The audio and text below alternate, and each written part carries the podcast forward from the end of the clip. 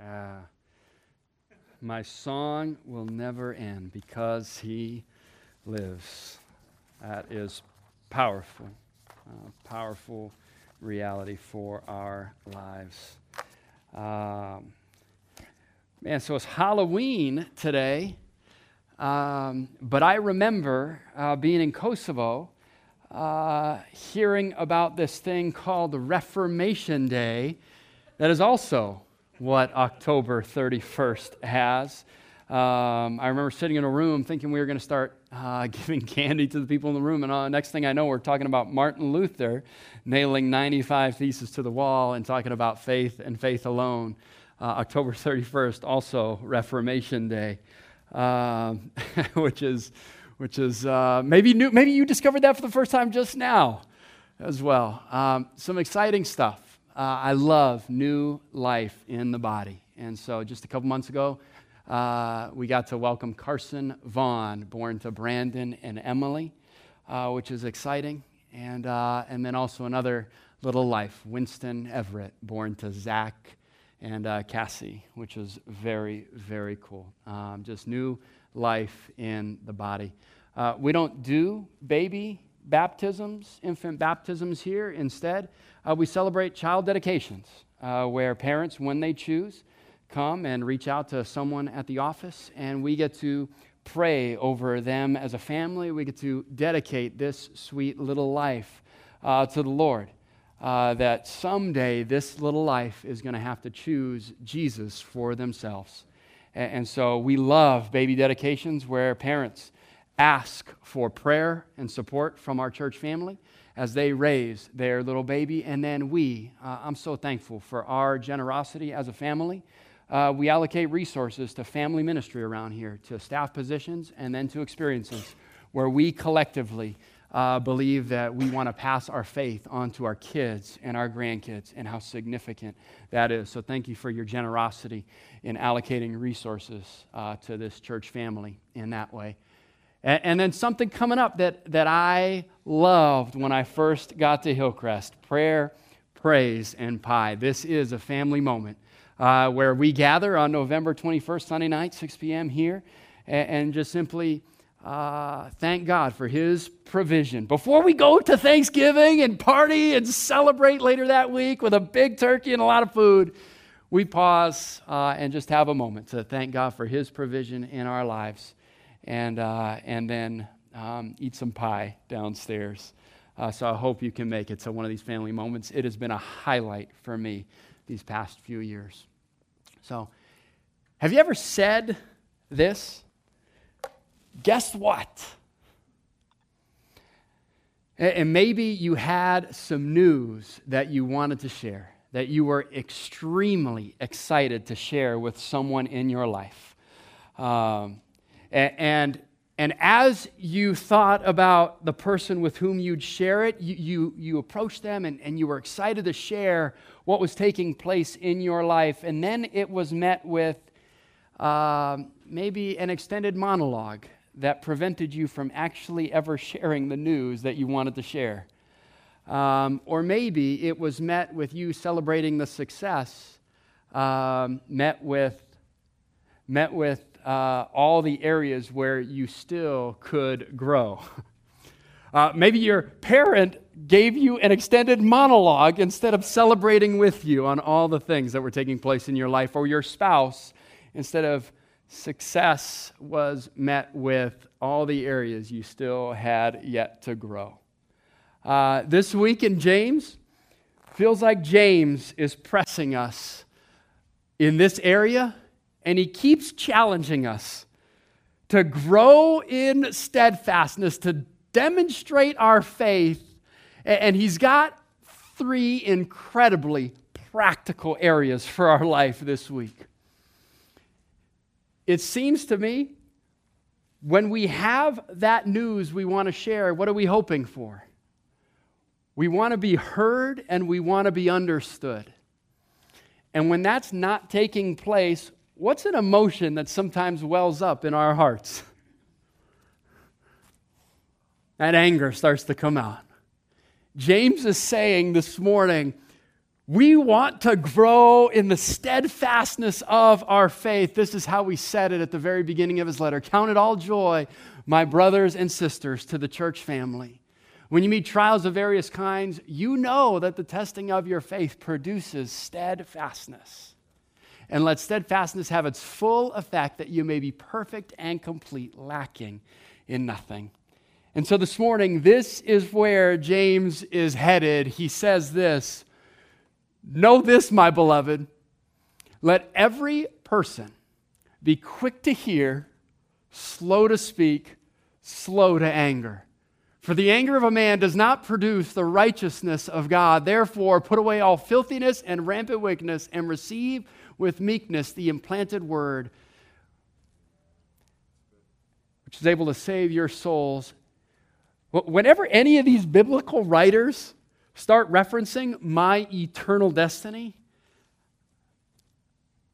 I pay attention pretty quick. James has some real gritty practical issues for us in our day to day that is producing steadfastness in light of eternity. Here's what I think he's taken us. If our souls are to survive, but more than just survive and get through the day, actually thrive in this life, James directs us to cultivate a steadfast faith. James is full of commands. He's got like 55 commands in his letter.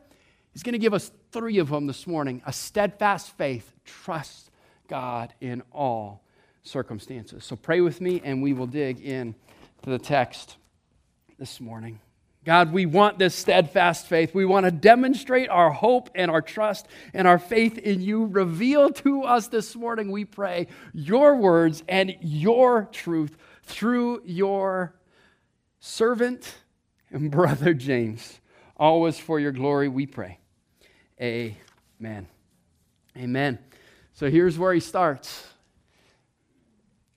that if we are living steadfastly, we will if we are living steadfastly, we will respond to difficulties in a non anxious way. Here's what he says Know this, my beloved brothers and sisters. This church family he's writing to is a pastor to the churches of the dispersion. He's writing to other Jewish Christians. Know this think rightly in order to live rightly. I always love that these biblical writers start there. Know this, believe this, think about this and then what does he tell us? Let every person be quick to speak, slow to listen, slow to anger. And I go, where's conflict come from? When does conflict usually arise? And I know you guys know nothing about this because your relationships are all perfect. So let me give you a window into my life. Where does conflict come from? It's usually when I don't feel heard or I don't feel understood. It's usually when something's happening and I'm not feeling like I'm being listened to, that I'm not being heard and I'm not being understood. Here's what James tells us Know this, my beloved brothers, let every person be quick to hear, slow to speak, and slow to anger. He says, Know these three things that we should be quick to listen, quick to listen, slow to speak, and slow to anger. You know what usually happens in my life? I go, but I have insights for you. Don't you know that, that the way I see life is actually the best way to live? Don't you know that I'm right? That I actually have the right way to live? And, then I start going, well, why aren't they listening to me? Why aren't they seeing it the way I do? Why aren't they paying attention to me? Don't they know how smart these insights could be for their life? James says, be quick to listen, slow to speak. That produces a slowness to anger. Know, I think of my relationship with Casey. Usually it goes something like this I have some great insight, might have happened this week, that I want to have Casey understand my perspective. And rather than listening to where she might be coming from, I'm asking her to maybe understand where I'm coming from. Don't you see it from my lens? Don't you understand where I'm coming? And what that often feels like is this rather than being quick to hear, slow to speak, and slow to anger, it comes out more as slow to listen, quick to speak, producing quick to anger. I don't know about you, I've never yelled my kids into obedience. I never yelled them into doing it my way and seeing a heart change. Yeah, they, they might inevitably end up brushing their teeth because dad is yelling at them, Go brush your teeth right now for the fifth time. And they're over there like, Oh, stinking is telling me. I might, I might even grab the toothbrush. But I don't yell them into obedience. You ever yelled someone into coming to faith? And just as bad, sometimes we think we're taking the higher road. Just as bad is the person that starts to sulk and, and, they, and they, start, they start sulking, and, and then you ask them what's wrong, and they go, Nothing. N- nothing's wrong. They're trying to gain control through that passive aggressive motion, but it's the same issue at heart. That anger starts to well up in our life. James tells us this he says we ought to be slow to speak, quick to listen, producing a slowness to anger. And I know you guys have no concept of this. This is a far so, so this is just me wrestling with this issue. And you might lead, you might walk away going, oh, you know, James, that is a wonderful tip for my life. That's a great, like, I can see, I can see the point you're making, James. I can see how that's a great practical tip for me. Because now, James, I understand that if I'm slow to speak and I'm quick to listen, I understand. I'm following you, James. That if I start doing that and I, and I make an occasional uh, affirming sound every once in a while? Mm-hmm. Yeah? Or maybe like a, in, a, just a, a, grunt in there, like, oh, oh, yeah, oh, that is hard. That is hard. That if I do that, James, I understand. Then, then they're going to ask for my opinion and want to see it my way, and then I can tell them how I'm right. I get it that if you if I play the game long enough, and I give them some sense that I'm listening, then I can tell them my way of how I view things. But instead, James is about to go one step further rather than just a practical tip for our life. He says this is actually a profound divine issue being manifest in our lives. He says this For, know this, my beloved family, let every person be quick to hear slow to speak, slow to anger. For, for what purpose? For the anger of man does not produce the righteousness of God. That there's actually something being demonstrated in our life through this action. That our faith is actually being made manifest in the way we respond. That the anger of the man wants to be right. The anger of a man wells up, and I want you to know how right I am. I want you to know how great my insights are. And yet, that isn't the rightness of God. It's not the righteousness of God being manifest in those moments. Instead, James says, may we be slow, slow to speak, quick, quick to listen. That actually then produces a slowness to anger. But how? how might I actually respond in those moments with that type of attitude? Because if you're anything like me, it just starts bubbling up. I can only take it so long before I go, Your incompetence is driving me nuts. Hypothetically. how long?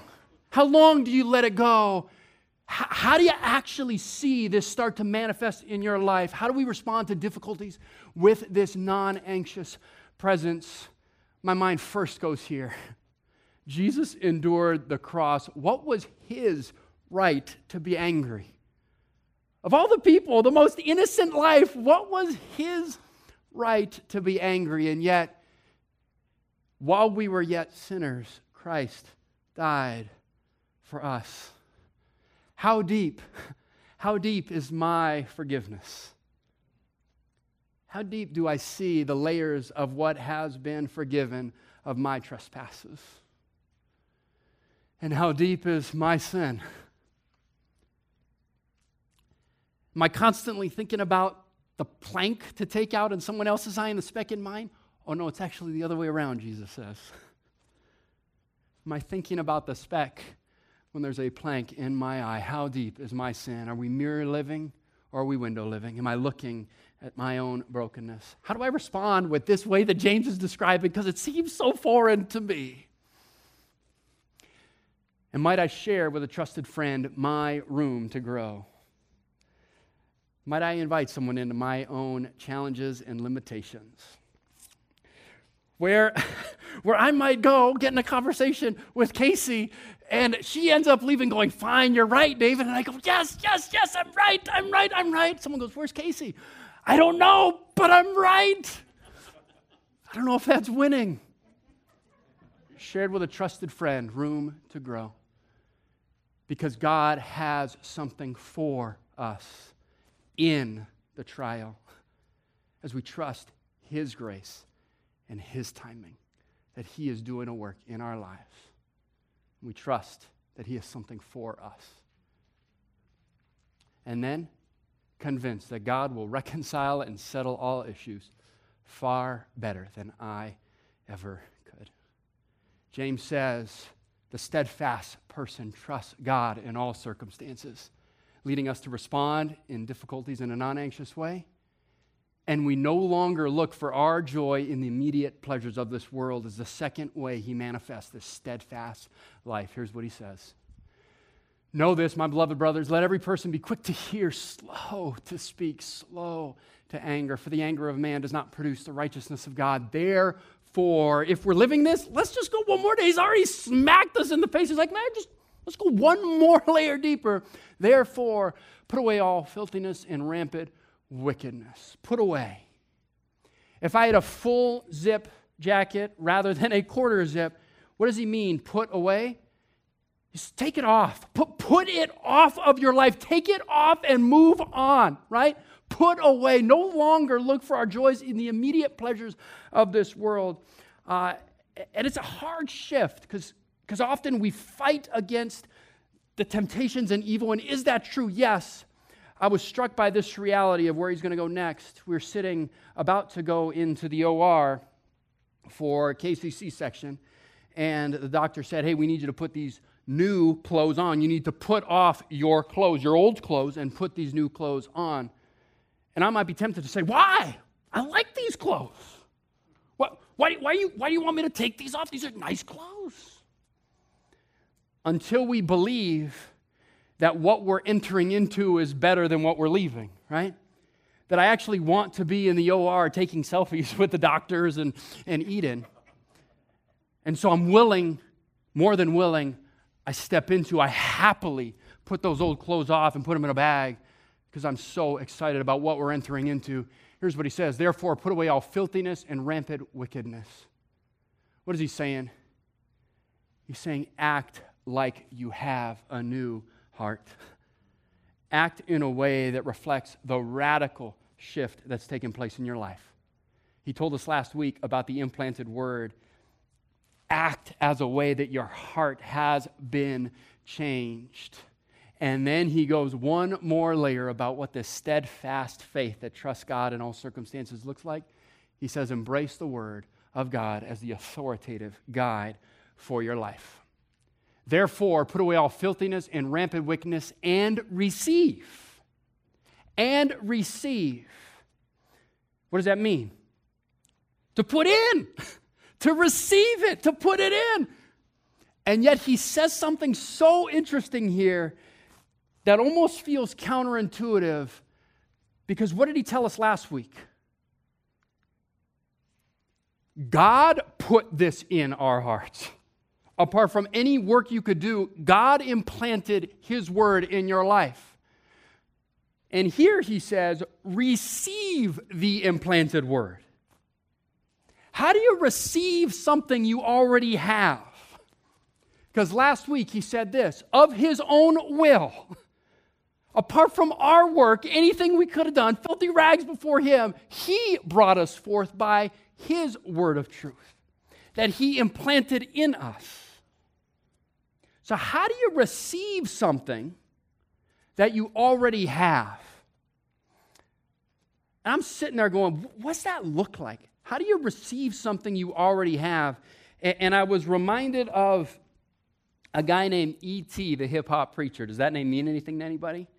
I remember hearing this guy in college, and I think, again, I think he's got a background in faith. Inspirational speaker has this story that, that resonates. He talks about a guy that comes to him and says, E.T., you want to be successful? He says, You know I do. He says, Okay. Comes back a week later, E.T., you want to be successful? He says, You know I do. Okay, meet me at the beach at 6 a.m. So he dresses up. He gets there 6 a.m. He's in his suit. He's got his nice tie, his clean dress shoes on. He's standing there in the sand, and, and the guy that was speaking to him is already out in the ocean. He starts calling him out. He's like, What, what do you want me to do? Well, we're in a suit. What do you mean we're going out in the ocean? I'm in a suit. He goes, Do You want to be successful? It's like, Okay. So he starts walking out there. And he's standing there. Now they're here. Says, Come a little further. Okay. Comes a little further. Now the water's a little higher. He's standing there. and He says, Do you want to be successful? He says, Yes, you know I do. So the guy shoves his head under the water. he's flailing. He's fighting. He pulls him back up. He's catching his breath.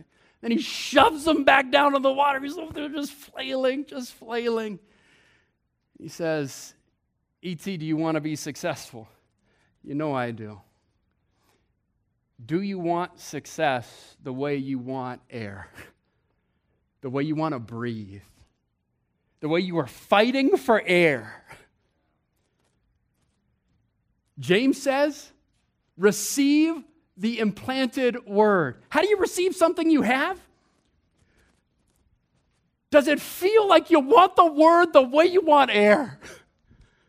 Does it feel like you fight to experience more of God through His Word? We have the gospel, and yet we can't hear enough of the gospel, or do we plug our nose and wait till next Sunday to hear more of the word? Or do we hear, I want to fight for more air. I want to fight to experience more of what I already have. I want to put the implanted word, I want to receive it how? How does he say? Receive with meekness the implanted word, which is able to save your souls. Do I come to the text? Do I come to the gospel and I say, yeah, you know, I don't like those parts? Those parts make me feel uncomfortable. I'd prefer not to deal with that.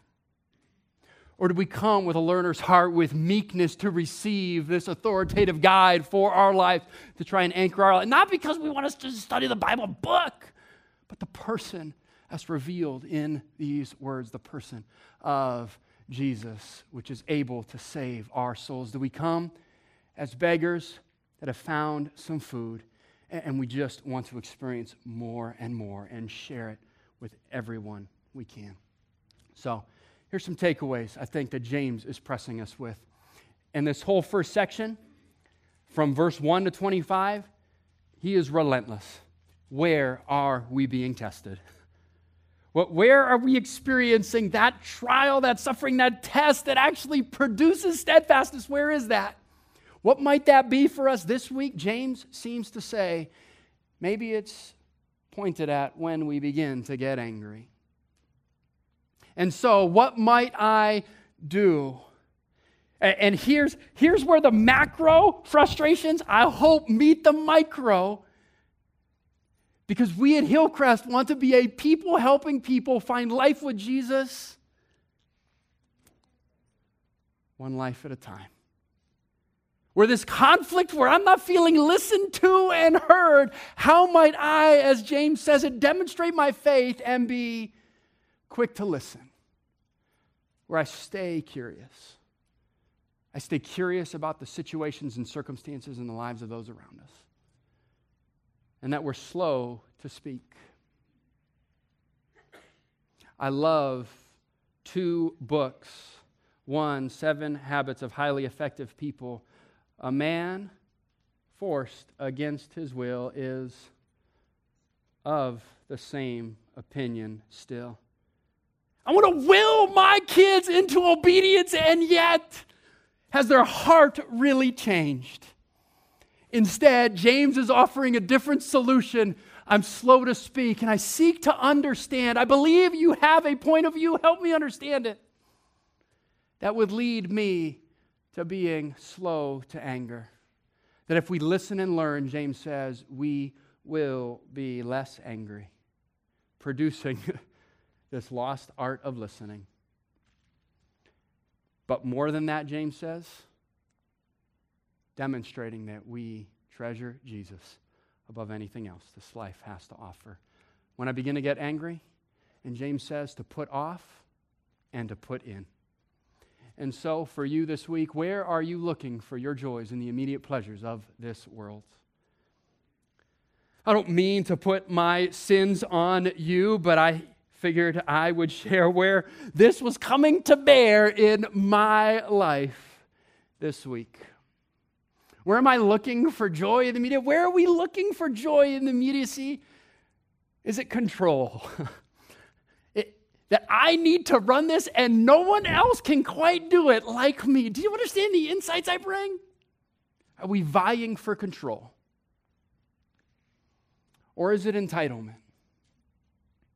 That I deserve this. I mean, this is what I deserve. I'm entitled to X, Y, or Z. Where are you looking for immediate pleasures in this world? Is it our reputation? Is it I need to be seen as more important or good in other people's eyes? And so, I'm quick to speak. I need to tell you all the ways that I'm good. I need you to be quick to listen to me so I can demonstrate again how right and how good my insights are. Or are we willing to put our reputation on pause for the sake of being quick to listen and slow to speak? Or my insecurities, where I don't want people to know blank about my life, or I keep telling myself I am not good enough at blank.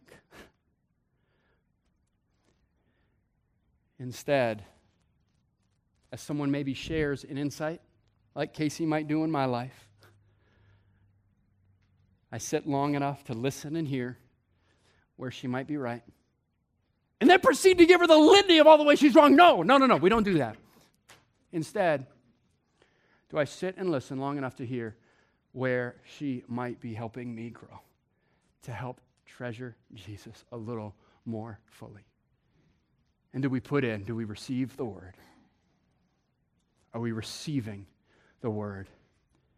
And if I'm holding my nose and I'm not catching my breath and letting the oxygen fill my lungs and I'm not fighting for air this week,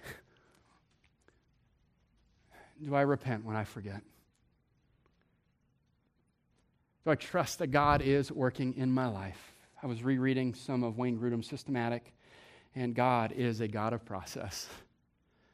He took six days to form the world. Could have done it in a snap of his fingers, right? Genesis 3 tells us of a promise of a coming Savior, yet that Savior didn't show up for 2,000 years. God is not slow, as some count slow, but He is a God who loves process. And I was struck by this just in that same vein. If you're sitting here and you've yet to treasure Jesus, and you hear these words and you go, okay, there's some cool, practical, tactical things I can take away. I should be quick to listen, and I'm going to do that better so that I can ultimately prove to whoever I'm talking to that I'm right. No! Quick to listen. And yet, what I love, if you've yet to treasure Jesus, there's something about the way Jesus showed up that Christians lean into and long for. He didn't show up with a megaphone holding rallies, declaring truth from a platform, with a TV that showed all the ways he is right. Instead, how did he show up? It's wrecked me. The wonder of Christmas. That our greatest need showed up while we were at sinners, angry at him, and he shows up as a baby that doesn't speak. what? For 30 years, we don't get to know all that was taking place. Now, we could assume. And yet, Jesus shows up to understand and to listen, to listen to the pain, to listen to the hurt, and then begins to offer a better way. It says, I know your pain, I know your hurt, and yet I'm offering myself as a way to reconcile you to the Father through faith in me. Jesus shows up as a baby. God's plan is to be slow to speak, quick to listen. And may we at Hillcrest manifest our faith this week a little more fully. Pray with me. God, you're so good. Oh, man. We need more of you and less of us. Fill us more with your spirit, God. We need these truths to be steadfast in our faith. Grow us. Whatever situation me, we might be tempted to, to pour out all our anger, help us experience more of you this week and your grace and patience in our lives. Always for your glory, we pray. Amen.